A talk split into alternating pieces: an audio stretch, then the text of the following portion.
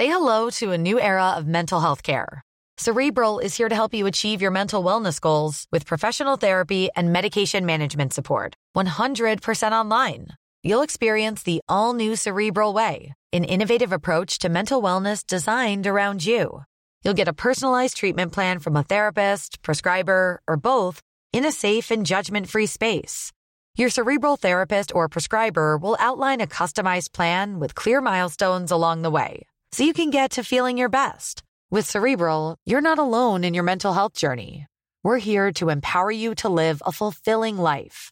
So take that first step towards a brighter future and sign up today at cerebral.com slash podcast and use code ACAST to get 15% off your first month. Offer only valid on monthly plans. Other exclusions may apply. Offer ends July 31st, 2024. See site for details. Simone de Beauvoir écrivait On ne naît pas femme, on le devient. Elles sont influentes, puissantes, passionnées ou encore ambitieuses. Leur réussite, elles ne la doivent qu'à elles-mêmes. Mes invités se livrent sur leurs choix, leurs succès, les obstacles aussi parfois. Leur point commun, elles ont toutes un parcours inspirant. À travers leurs histoires, c'est une voix pour les générations futures. Je suis Florence Grisy. Bienvenue dans Femmes d'avenir. Je ne vous cacherai pas, madame, que ce n'est pas parce que vous êtes une femme que vous êtes ici aujourd'hui. C'est parce que vous êtes un grand écrivain. Être une femme ne suffit toujours pas pour s'asseoir sous la coupole, mais être une femme ne suffit plus pour être empêchée de s'y asseoir. Oh, féministe, euh, qu'est-ce qu'on entend par cela? Je, je ne crois pas être féministe au sens de revendication des femmes, euh, de vouloir euh, démontrer qu'elles ont été euh, les esclaves des hommes et qu'elles ont été très malheureuses. Euh, je n'appréhende pas du tout le problème de cette façon, mais je crois que les femmes ils, euh, peuvent apporter beaucoup dans notre société. T'as la tête ailleurs Dans les nuages. Et toi? Sur les épaules, pour montrer à tous ces mecs de quoi on est capable. T'es prête? Plus haut, plus loin, plus vite. Voilà. Dans un monde où les frontières du possible semblent sans cesse s'étendre, chaque individu porte en lui un potentiel extraordinaire, prêt à être découvert et exploité. Nous sommes les architectes de notre propre réalité, les artisans de notre destinée. Tout autour de nous, un univers sans limite s'offre à ceux qui osent rêver et croire en eux-mêmes. L'idée que nous avons en nous pour être la meilleure version de nous-mêmes résonne comme une vérité universelle. Chaque expérience, chaque épreuve est une occasion de croître, de s'élever au-dessus de nos limites auto-imposées. Si seulement nous avions conscience que rien n'est véritablement un échec, mais plutôt une leçon précieuse sur le chemin de notre épanouissement. Les mots ont un pouvoir incroyable sur l'esprit humain. Ils peuvent guérir, inspirer ou même transformer nos perceptions les plus profondes. Et c'est dans cette exploration de la puissance des mots que mon invité excelle. Gerda, la seule femme hypnotiseuse de spectacle de France, déploie son art avec bienveillance, en sensibilisant les spectateurs à la suggestion et à son impact sur l'esprit humain. Bonjour Gerda. Bonjour. Je suis ravie de te recevoir euh, dans Femmes d'avenir. En plus, je sais que tu étais hier soir à l'Européen et tu y seras de nouveau le 13 mars mais aussi dans toute la France. Alors on débute ce podcast par une citation que mon invité affectionne et toi aujourd'hui, tu en as choisi une de Paul Valéry. Le vent se lève, il faut tenter de vivre. Alors elle est très intéressante euh, cette citation. Pourquoi celle-ci en particulier? Je pense qu'on traverse tous des euh, montagnes russes d'émotions et que parfois il n'est pas si évident euh, que ça de se lever, de se relever et de, de continuer à croire, d'avoir envie d'y croire. Et euh, cette citation qui a été plus ou moins aussi reprise par euh, Hayao Miyazaki, que j'adore. Euh, ça montre vraiment une envie, une volonté, mais incroyable, inébranlable de quoi qu'il arrive. ben, j'ai envie de vivre, de survivre, d'être là, d'exister, d'essayer. De... Et en fait, j'adore cette phrase parce que moi-même, malgré tout ce que je dis sur scène et tous les mots auxquels je crois vraiment de tout mon cœur, ben moi-même, c'est pas si évident et si facile de toujours y croire, de toujours avoir confiance, de toujours avoir la foi. Et c'est vrai que cette citation, ben, ben je l'adore parce qu'elle, euh, elle me rebooste et, euh, et elle me, je me donne un petit coup de pied en me disant allez, euh, il faut y aller, faut y croire, on essaye et tant pis.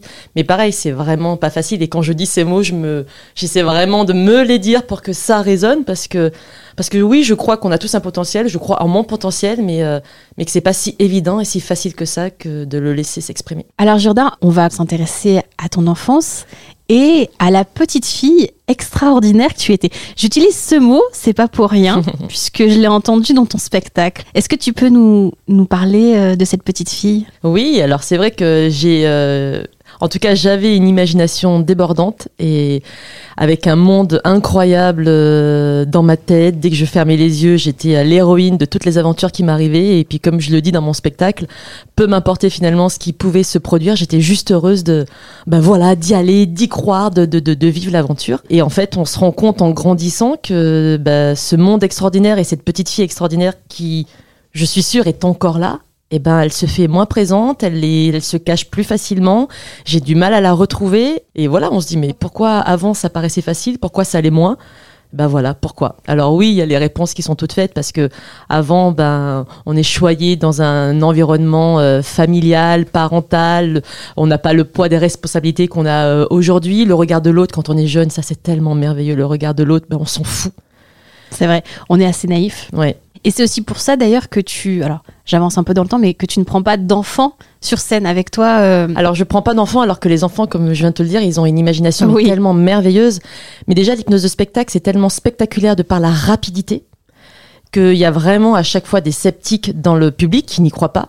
Alors, si en plus je prenais des enfants, bah, ils y croiraient encore moins. Bah oui, C'est juste pour une question de crédibilité que je prends pas d'enfants, parce qu'encore une fois, ils Parce ont que j'ai pu le voir, hein, qu'il y en avait de nombreux enfants à ton spectacle et qui voulaient absolument monter sur scène et tu devais leur expliquer, Mm. voilà, qu'effectivement ils avaient déjà euh, un monde merveilleux dans leur esprit et que et que bah c'était compliqué effectivement de, de les faire monter sur scène pour ça. Alors je reviens en arrière cette fois-ci et alors forcément on a tous des personnes qu'on admirait quand on était euh, enfant, petit. Toi, tu m'as cité plusieurs personnes, plusieurs personnages même, j'ai envie de dire Ah oui.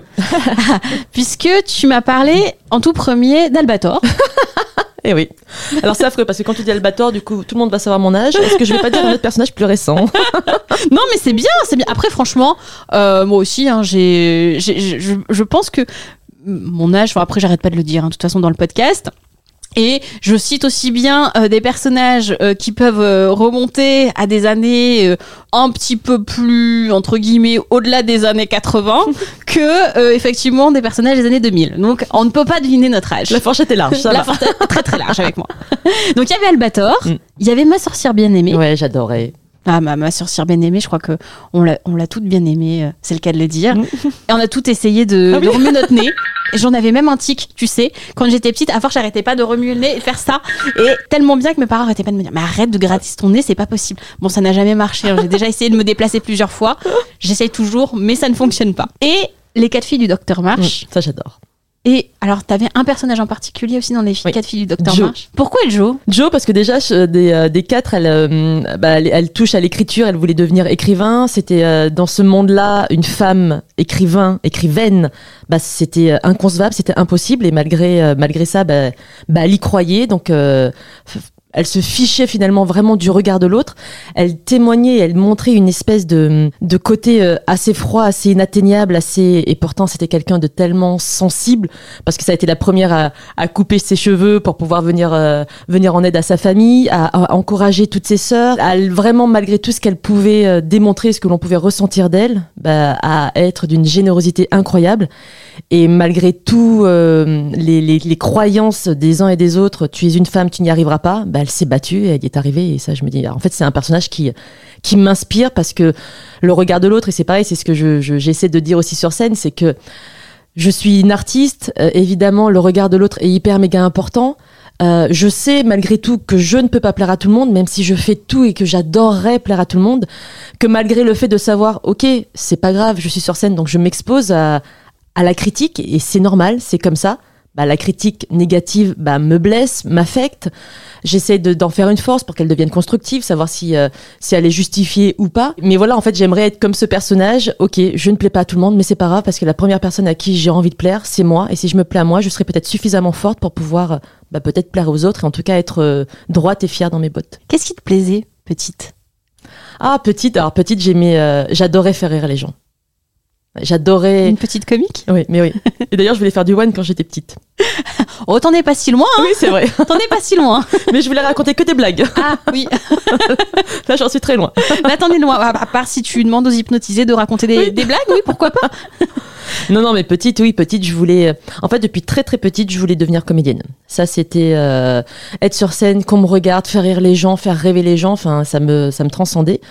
Je suis fille unique, donc forcément, euh, ça, ça faisait peur à, bah, à, mes parents. Surtout que moi, je viens du sud, donc euh, qui disait euh, artiste disait, bah, en tout cas moi dans ma tête, venir sur Paris. Donc ça, c'était vraiment inconcevable. Mais c'est vrai qu'en tout cas, ce qui est sûr, c'est que je n'avais jamais, jamais, jamais pensé à l'hypnose de spectacle, que je ne connaissais d'ailleurs même pas. Comment tu as rencontré l'hypnose? C'était en faisant du sport, c'est ça justement? En fait, je faisais du sport à haut niveau quand j'étais au collège. On nous faisait travailler tout ce qui était sophrologie, PNL, auto-hypnose pour euh, la concentration, la confiance, la, récupération et surtout la visualisation de, la meilleure performance. Donc, euh, donc je savais vraiment ce qu'était l'auto-hypnose, mais euh, l'hypnose de spectacle, mais, mais je ne savais pas du tout ce que c'était et j'ai honte, mais Mesmer, je ne savais même pas qui était Mesmer. Est-ce que tu savais, enfant, déjà, l'adulte que tu avais envie de devenir? Comédienne? Ça oui. Oui. Non, je ne savais pas du tout l'adulte que j'avais envie de devenir, de devenir. En fait, je le savais jusqu'à mes bah, jusqu'à adolescente où j'étais sûre de moi malgré euh, malgré les mots de mes parents qui euh, bah, qui voulaient m'en dissuader mais juste par peur que voilà que j'échoue parce que artiste c'est pas un métier qu'en plus je suis fille unique fallait vraiment avoir un métier euh, plus concret mais j'étais sûre de moi enfin vraiment c'est Enfin, je n'avais aucun doute, même si j'habitais dans mon petit village de la Côte d'Azur, dans la campagne, Saint-Jacques. Tu ne connais pas Saint-Jacques à part de Compostelle, mais c'est pas celui-ci. Alors c'est Saint-Jacques où exactement? C'est euh, vers Grasse, entre Grasse et Péménade. Donc c'est vraiment. C'est vraiment, mais c'est très beau. Oui, très belle région. Mais du coup voilà, du coup malgré, euh, bah, malgré ma, mon petit village, euh, j'étais sûre de moi, je savais que j'allais y arriver. Et adolescente, bah là, bah là il y a tout qui est parti en, en live et avec des doutes, avec des, des peurs, des, des fausses croyances, des et puis même, ouais, les convictions même inverses, euh, sachant que bah non, ça sert à rien parce que j'y arriverai pas. Et au final, tu y arrives Alors au final, tu débutes. Oui, au final, ta carrière en tant que comédienne. Oui. Alors si je vois le verre à moitié plein, je te dis oui, j'y arrive parce qu'effectivement. Euh, si je laissais s'exprimer la petite fille qui était en moi extraordinaire, elle me dirait euh, mais regarde c'est génial parce que oui tu, tu vis de ton métier, tu es sur scène, tu fais ce dont tu as envie, ce dont tu as toujours rêvé. C'est vrai. En plus là, j'ai découvert l'hypnose et l'hypnose, je trouve, enfin, c'est vraiment en tant qu'hypnotiseuse de spectacle que je vis mes plus belles émotions parce que j'ai tout. J'ai la scène, j'ai la lumière, j'ai le public, j'ai euh, regardez-moi parce que voilà, faut pas se leurrer, j'aime Il y a une vraie attention sur toi, c'est vrai. Pour, pour t'avoir vu sur scène, pour le coup, on est vraiment mais fixé sur toi. Alors bien sûr sur les hypnotisés, mais fixé sur ce que tu fais et ce que tu dis. Donc euh, on est vraiment euh, attaché, accroché à chaque mot, chaque parole. Donc oui, c'est vrai. Bah, c'est génial. Donc il y a ça et je t'en remercie. Et en même temps, il y a toutes les personnes qui sont avec moi sur scène le soir même et avec lesquelles il se passe vraiment un truc. Enfin, on devient vraiment une troupe d'un soir.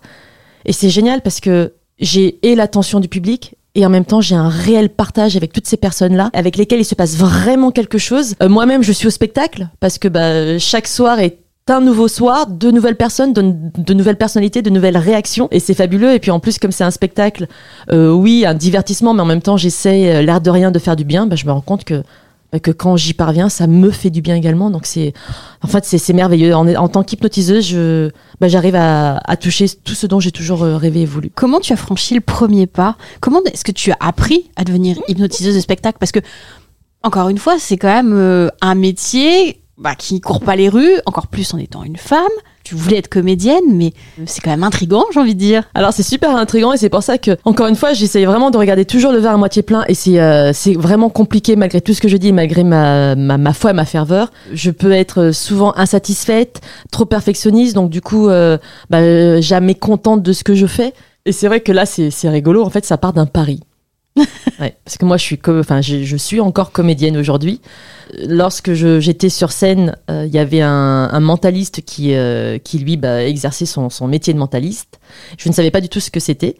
Et euh, à un moment donné, on, bah, on s'est on s'est amusé à savoir lequel de nous deux aurait le plus de monde dans sa salle. Et donc, notre pièce de théâtre avait du monde, mais un peu moins. Et un jour, je me dis, c'est pas possible, mais pourquoi maintenant on a moins de monde que lui? Et là, ce jour-là, la caissière m'a dit, bah, t'as qu'à devenir hypnotiseuse, peut-être que toi aussi, tu auras du monde. et ce jour-là, il y avait le directeur de théâtre qui me dit bah écoute si tu deviens hypnotiseuse euh, moi je te produis. Wow. ça part vraiment d'un challenge. Euh, du coup je vais rencontrer euh, le mentaliste. Le mentaliste me bah, viens on essaye parce que du coup tu serais la première mais en fait j'y croyais sans, sans y croire. C'est comme lorsque tu rencontres quelqu'un et tu dis hey, coucou salut ça va? Alors que t'en as rien à faire de savoir si ça va. c'est, euh, Donc du coup, j'y crois sans y croire. On est en septembre 2018. Là, j'ai le mentaliste qui m'appelle en me disant bon, euh, Jorda, euh, c'est bon, euh, le, le 26 novembre, tu as ta première. Par- Pardon, j'ai ma première de, de, de quoi? Bah voilà, c'est déjà en vente. Tu as, tu as ta première de, de ton premier spectacle d'hypnose. Et tu n'avais jamais fait d'hypnose. Alors, je n'ai jamais fait d'hypnose. je n'ai pas écrit de spectacle. Je, la seule chose que je savais que je voulais faire, c'est ne pas ridiculiser les gens. Et j'avais envie que ce soit un spectacle, bah, feel good. En fait, oui, parce euh, que alors, je te coupe, mais tu sais que moi, j'arrêtais pas de dire, ah, je suis sûre, je vais voir des gens faire la poule. Je Ah, sais pas non. pourquoi, Ouais. mais j'étais vraiment en tout cas, et donc, j'étais à la personne qui était avec moi, je disais, ah bah non, il y a personne qui a fait la poule. Et il me disait, bah, tu pourras lui demander pourquoi les gens ne font pas la poule. Et justement, je me suis dit, mais c'est bien parce que tu te dis tout le temps, justement, tu veux pas forcément monter sur scène parce que tu te dis, mon Dieu, qu'est-ce qu'elle va me faire faire? Parce que si t'es hyper réceptif à l'hypnose et que tu es, entre guillemets, conscient mais inconscient, on peut faire n'importe quoi. Mm. Donc c'est vrai que ça c'est bien. Donc on revient à ça. Donc tu voulais absolument que ton voilà les personnes qui montent sur scène voilà ne fassent pas n'importe quoi. Et Non, j'ai envie que la situation soit drôle, mais j'ai pas envie que eux soient ridicules. Bien sûr, quand tu vois quelqu'un parler avec son langage euh, blablabla, c'est drôle, mais je je lui fais pas faire quelque chose Oui. d'humiliant. Voilà, je voulais pas. Alors attention, après faire la poule dans un cadre privé avec Oui, euh, des amis, évidemment. ça me fait mourir de rire. évidemment. Voilà. Mais c'est pas l'hypnose du tout que je veux défendre euh, sur scène, parce que déjà l'hypnose c'est quelque chose qui fait peur. Moi, lorsque j'arrive sur scène, j'ai envie d'essayer en quelques minutes, donc très rapidement, de montrer aux gens, voilà, je suis comme vous, je suis cool, je suis sympa, venez, on va s'éclater et voyons ce qui se passe. J'ai vraiment envie de, en très peu de temps, d'essayer de, de, de leur montrer qu'ils peuvent avoir confiance, qu'on va vivre quelque chose d'extraordinaire et voyons ce qui se passe. Donc on revient à ta première. Mm. Tu as deux mois pour euh, monter ton Alors j'ai spectacle, deux mois pour apprendre l'hypnose. pour apprendre Comment tu l'hypnose. fais? Alors du coup, je, je lis, je lis, je regarde sur internet. Toute ma famille et mon, mon entourage théâtral n'est au courant de rien. Parce que pareil, je suis comédienne, donc si je Oui. commençais à dire bon, ouais, je vais faire de l'hypnose, Ouais, c'est ça, ouais. Donc je me dis oh là là. Donc là, je commence à aller dans la rue avec mes petites pancartes hypnose gratuite pour essayer de bah, d'aborder les gens pour qu'ils essaient de de, bah, de de tester avec moi Donc tu tentes dans la rue au début. dans la rue. Je n'ai personne parce que je suis. En fait, c'est ce que je dis et maintenant ce que j'ai appris, c'est pour être convaincant, il faut être convaincu. Et moi, lorsque je vais dans la rue, je ne suis pas convaincue, vu que je suis au balbutiement de, de l'hypnose. Je ne sais pas si ça marche, si je suis bien, si je suis bonne, si je vais y parvenir. Enfin, ah non, c'est vraiment un enfer et je suis vraiment pas bien. Et lors d'une soirée entre amis, donc ces amis-là savaient que je faisais de l'hypnose, enfin que je, en tout cas, je voulais m'y mettre. Et ils m'ont dit, bah, viens, essaye, essaye. Je suis, non, non, non, non, j'arriverai pas, je suis pas bien. Mais oui, essaye, essaye. Et là, ça a été. euh, Donc, on est mi-octobre. Donc, dans un mois, j'ai mon spectacle d'hypnose que je n'ai toujours pas écrit, hein, vu que je ne sais pas si. Et là, j'ai eu ma, ma première euh, hypnotisée. Et c'était. euh, C'était fou. C'était fou parce que t'as vraiment l'impression, mais c'est vrai, d'avoir des super pouvoirs. C'est fou. Enfin, je trouve ça fou. Et moi-même, je te dis, les soirs, lorsque je suis sur scène, c'est. Bah, c'est génial parce qu'encore une fois, il se passe un réel partage entre toutes les personnes qui sont avec moi. Et en même temps, je suis spectatrice du spectacle qu'elle me donne. Donc non, c'est merveilleux. Franchement, moi j'ai trouvé ça mais vraiment dingue. Ah, c'est fou, merci. Parce que, alors effectivement, beaucoup de monde hein, sur scène au tout début. Je vais pas dévoiler le spectacle, mais euh, il y a des choses qui ont été faites pendant le spectacle où à chaque fois je me dis ah non mais c'est fou ça, ça c'est encore plus fou. On sait que c'est euh, les personnes sont conscientes, mais elles ne se souviennent pas de ce qu'elles font. Mais pareil, ça ça dépend en fait.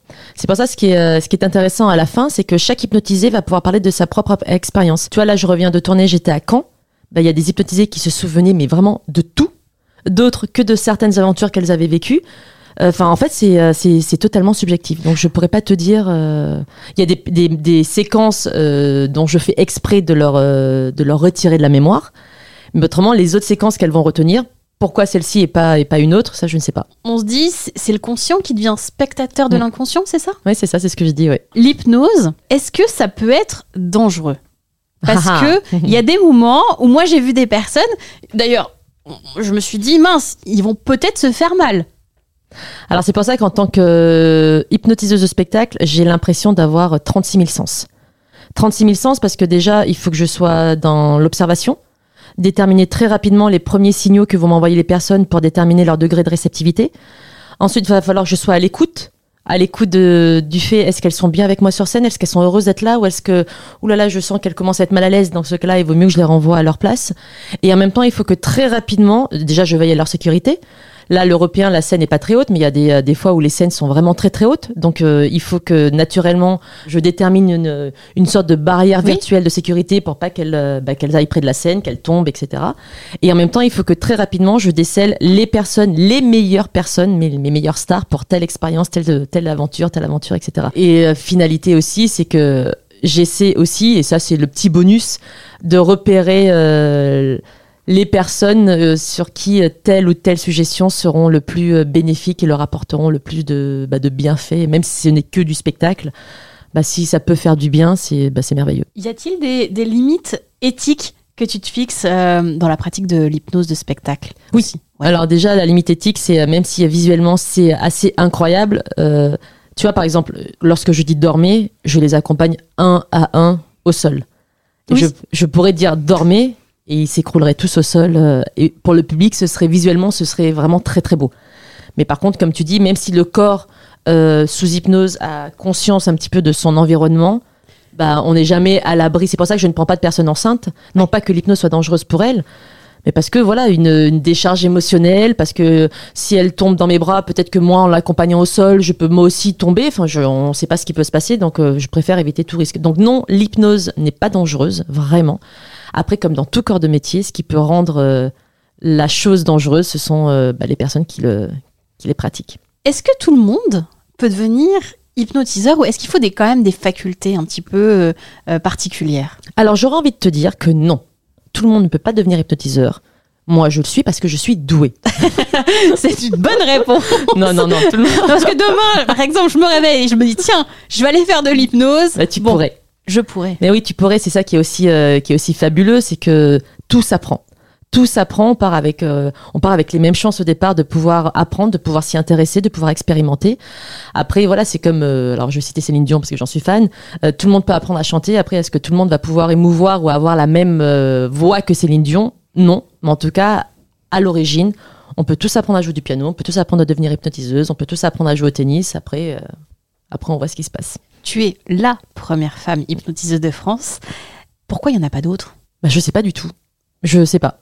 Je Parce que le métier, il est. Alors peu oui, c'est un métier masculin, ça c'est sûr. Enfin, c'est un métier masculin. En fait, l'hypnose, et je ne sais pas pourquoi, est répertoriée dans la rubrique magie mentalisme. Et euh, la magie, c'est euh, ancestralement parlant, c'est un monde assez masculin. On imagine souvent quand on pense magie, le magicien et la belle assistante, même si ça commence ça aussi à changer, et c'est génial. Que maintenant il commence à avoir de belles magiciennes et de beaux Et assistants. oui, c'est bien de changer les clichés les stéréotypes. Mais euh, non, pourquoi je je sais pas du tout.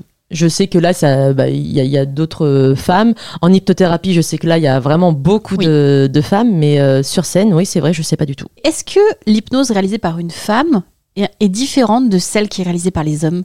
Je sais pas si elle est différente, mais je pense que moi, en tant que femme, ça me permet de hum, plus facilement d'établir un climat de confiance, de proximité, de complicité. Ça me permet aussi, comme j'ai euh, j'ai beaucoup de réparties, j'adore l'impro. Bah, de me permettre parfois des réparties qui sont parfois pas très heureuses, mais en tout cas qui, euh, je peux me permettre des petites blagounettes, des petites vannes, et j'ai l'impression qu'en tant que femme, c'est euh, mieux accepté, plus facilement, euh, ouais, plus facilement accepté. Et Je trouve qu'on se sent plus en confiance quand c'est une femme. Moi, c'est ce que je me disais, alors que pour le coup, monter sur scène, surtout sur ce genre d'exercice, je me dis, alors avec la chance que j'ai, parce que moi, c'est vrai que j'ai toujours la, la- vraiment la, la tête de l'emploi, et tu peux être sûr que normalement, c'est toujours pour moi. Et généralement, je me dis, ah non, non, parce que avec certains hommes, c'est vrai que tu sais, tu dis, bon, bah, on sait pas ce qu'on va faire. Et je m'étais dit, bon, avec Ça va, c'est une femme, je me doute qu'elle va pas me faire faire une folie sur scène. Donc, c'est vrai que je pense que c'est quand même rassurant de voir que c'est une femme qui pratique l'hypnose, moi, sur scène. Bah, j'ai l'impression, j'ai l'impression en plus, euh, même si j'ai euh, mon petit costume, mon petit euh, chignon, je suis, je suis assez faux folle. Ce petit côté foufou, une fois mes, mes stars, mes stars trouvées, je le laisse s'exprimer. Oui, en tout cas, j'ai l'impression qu'en tant que femme, je peux me permettre plus de choses et que la, la confiance est établie plus rapidement. Ouais. Comment tu les gères, les sceptiques qui justement se disent bah non, c'est absolument pas vrai ou ou même qui font des critiques négatives sur l'hypnose? Parce que il y en a certains qui sont qui sont réfractaires, qui sont là dans la salle pour voir, mais qui se disent euh, Ah, c'est pas du tout vrai. Il y a trois euh, trois quatre comédiens qui sont dans la salle et qui sont déjà prêts pour justement faire les euh, les stars et entre guillemets le show pendant le spectacle. Bah, en fait, il y a, alors d'un côté, envie de te dire, s'il y a des sceptiques, bah, ça fait parler. Je peux pas empêcher les sceptiques parce que je peux comprendre. Parce que moi-même, la première fois que j'ai vu de l'hypnose de spectacle, j'ai été sceptique. Moi-même, j'ai pensé qu'il y avait des comédiens, qu'il y avait des complices, donc je peux pas en vouloir aux sceptiques. Après, j'ai envie de dire à tous les sceptiques, déjà, si vous l'êtes, venez voir mon spectacle pour vous rendre compte que si vous êtes sceptique peut-être pour certaines aventures, c'est impossible que vous le soyez pour toutes. Et en tout cas, on ne peut pas. Alors, on peut être sceptique à l'hypnose de spectacle. Encore une fois, tellement c'est rapide, ça en devient spectaculaire. Je l'entends. Mais on ne peut pas être sceptique aujourd'hui sur l'hypnose, sachant qu'aujourd'hui, elle se développe de plus en plus dans le domaine médical. Il y a des interventions chirurgicales qui se font grâce à l'hypnose. Donc je me dis, ok, tu es sceptique en spectacle, ça m'agace un petit peu, mais je peux l'entendre. Mais ne sois, tu peux aujourd'hui, tu ne peux pas être sceptique euh, sur l'hypnose, avec tout ce qui se passe médicalement. Homme ou femme, c'est la même chose en tant qu'hypnotiseur ou hypnotiseuse. Mais est-ce que tu dois prouver plus de choses puisque tu es une femme? Je ne sais pas si je dois prouver plus de choses, mais euh, en tout cas, en tant que. Ça, je pense que c'est le lot de la femme. Il faut que je sois, euh, je pense, euh, plus vigilante sur, euh, sur mon image. Parce que je suis une femme, donc du coup, je suis une femme, il faut être bah, toujours plus ou moins maquillée, toujours être agréable à regarder, etc. etc. Donc, je suis la première, attention à, faire attention à mon image, mais, mais si tu regardes mon Instagram, parfois il y a des stories où ah, je me dis, tiens, si j'avais été peut-être plus vigilante, peut-être que je l'aurais pas mise. Puis d'un autre côté, je me dis, bah non, c'est moi. Hein. Bah je suis, parfois je suis jolie, parfois je suis moins jolie, parfois je suis très jolie, parfois je, oh là là, je le suis pas du tout, mais c'est bah c'est nous et j'ai envie d'être vrai. Oui, j'ai envie de de susciter le l'envie de, de aux personnes de venir me voir, me découvrir, mais j'ai envie aussi de en fait avec ce nouveau spectacle, j'ai pas envie de tricher. J'ai envie de, de me montrer tel que je suis, dans ma splendeur, dans ma médiocrité, dans, mes, dans ma force, dans mes faiblesses, dans mes failles, parce que, bah parce que je pense qu'on a tous nos forces et nos faiblesses, et ce qui nous, ce qui nous rend faibles. Et encore une fois, c'est pas, c'est vraiment pas euh, moralisateur ce que je dis parce qu'en te le disant, j'essaye de me dire, Giorda, retiens ce que, ce que tu es en train de te dire.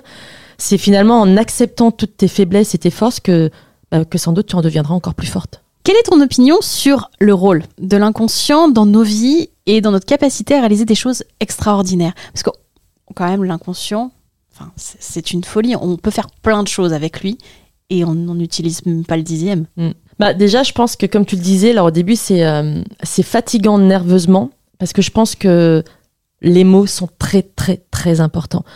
Et euh, moi, je l'expérimente, mais tellement malgré moi euh, souvent.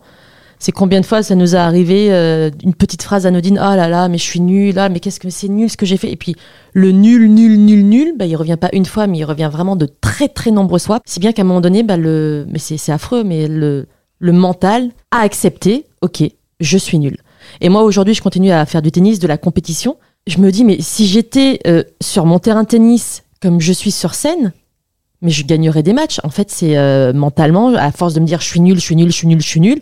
Donc, c'est bien que maintenant, lorsque j'arrive sur le terrain, je me force à sourire. Donc, on doit me prendre pour une folle. Hein. mais le fait de sourire, ça envoie au cerveau, et c'est même pas un sourire. Hein. Je, voilà, je fais une grimace horizontale, mais le cerveau, ça lui envoie tiens, elle sourit, donc tiens, euh, tout va bien. Donc, m'envoie les, les bonnes informations. Et vraiment, c'est vrai que je me sens mieux sur le terrain. Pareil, euh, en hypnose de spectacle, avant d'entrer sur scène, aujourd'hui, je ne demande plus jamais combien il y a de personnes sur scène. Enfin, combien il y a de personnes, pardon, dans, la salle. Oui. Parce que, pareil, ça paraît mièvre, mais ça aussi, je l'ai expérimenté malgré moi.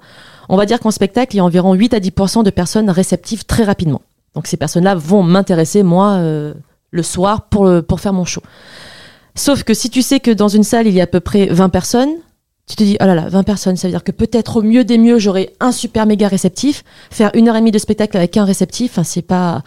Donc, t'as beau rentrer sur scène avec euh, le même maquillage, ton même costume et sans doute ton même sourire, ben, je peux te garantir qu'en fait, tu n'envoies pas les mêmes ondes et que là, c'est très très long.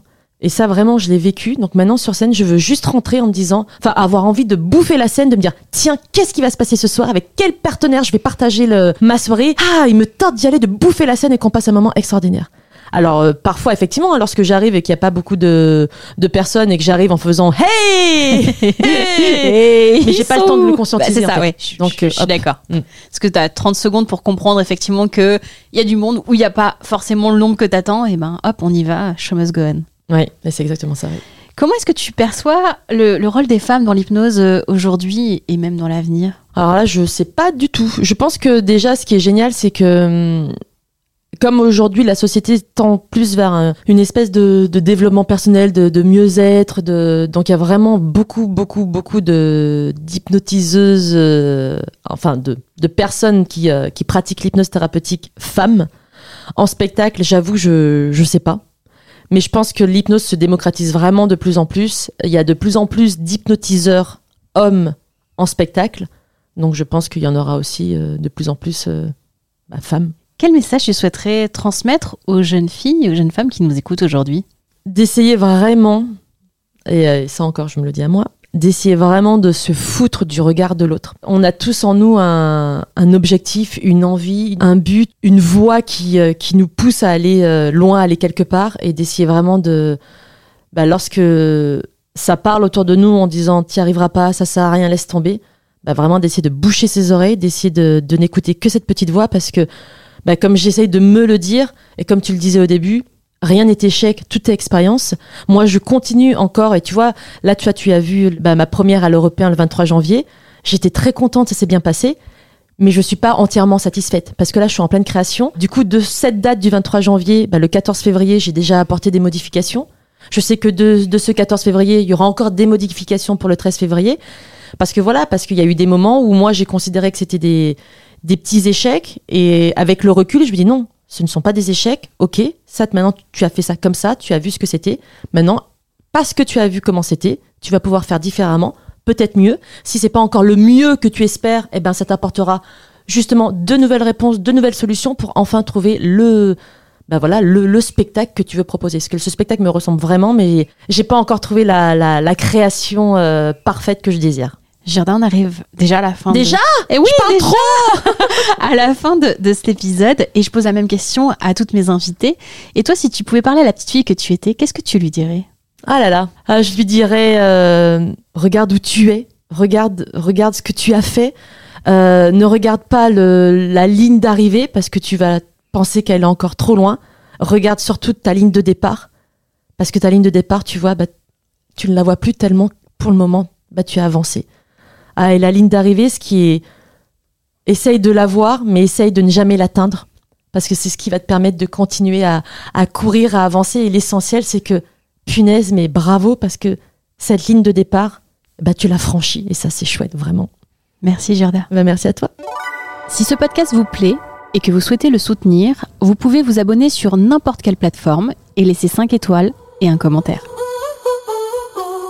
Et vous si vous pouviez parler à la petite fille que vous étiez, que lui diriez-vous?